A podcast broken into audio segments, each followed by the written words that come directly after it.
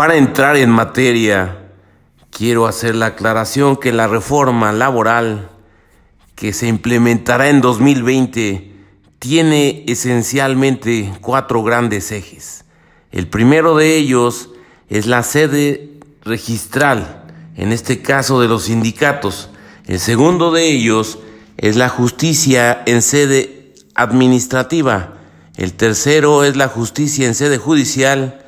Y finalmente los artículos transitorios que versan sobre lo que estará vigente entre la entrada en vigor de la ley anterior y la ley actual.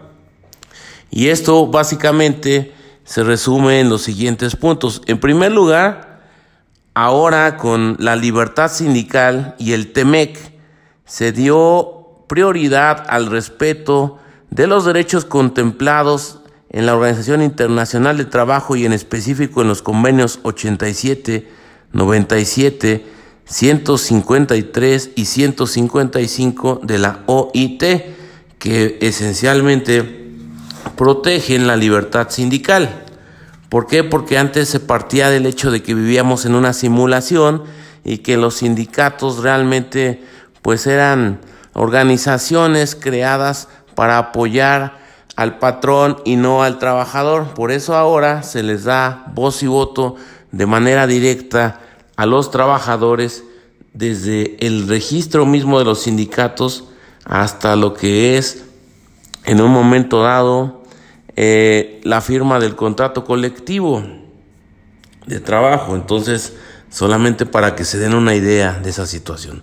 Por el otro lado, en la cuestión de la justicia administrativa, en, del, perdón, de la justicia laboral en sede administrativa, tenemos que el mayor cambio es que ahora se implementarán los sistemas de mecanismos alternos de solución de conflictos, los MASC. Y esencialmente en materia laboral tenemos la mediación y la conciliación. Ahora, yo sé que la doctrina distingue entre una participación activa y una que no tiene que ver. Esencialmente eso se distingue por una propuesta de una solución, pero en el caso en particular, pues realmente vemos que la, la ley confunde y toma como sinónimos la mediación y la conciliación. Entonces, doctrinariamente existe la diferencia por la participación activa, como explicábamos, pero en, la, en realidad la ley no, no hace esa distinción y los maneja como si fueran uno solo. Entonces, esa existencia de los mecanismos alternos de solución de conflictos es una de las modificaciones con nuestra ley actual. Y por último, eh, con relación a la sede judicial, a la justicia laboral en sede judicial, tenemos que ahora se judicializarán los asuntos. ¿Por qué? Porque actualmente eh, tenemos lo que son las juntas que están integradas por un representante del gobierno, un representante de los trabajadores y un representante de los patrones. Y ahora no. Ahora va a haber jueces que diriman las controversias, los conflictos, y ese es la diferencia.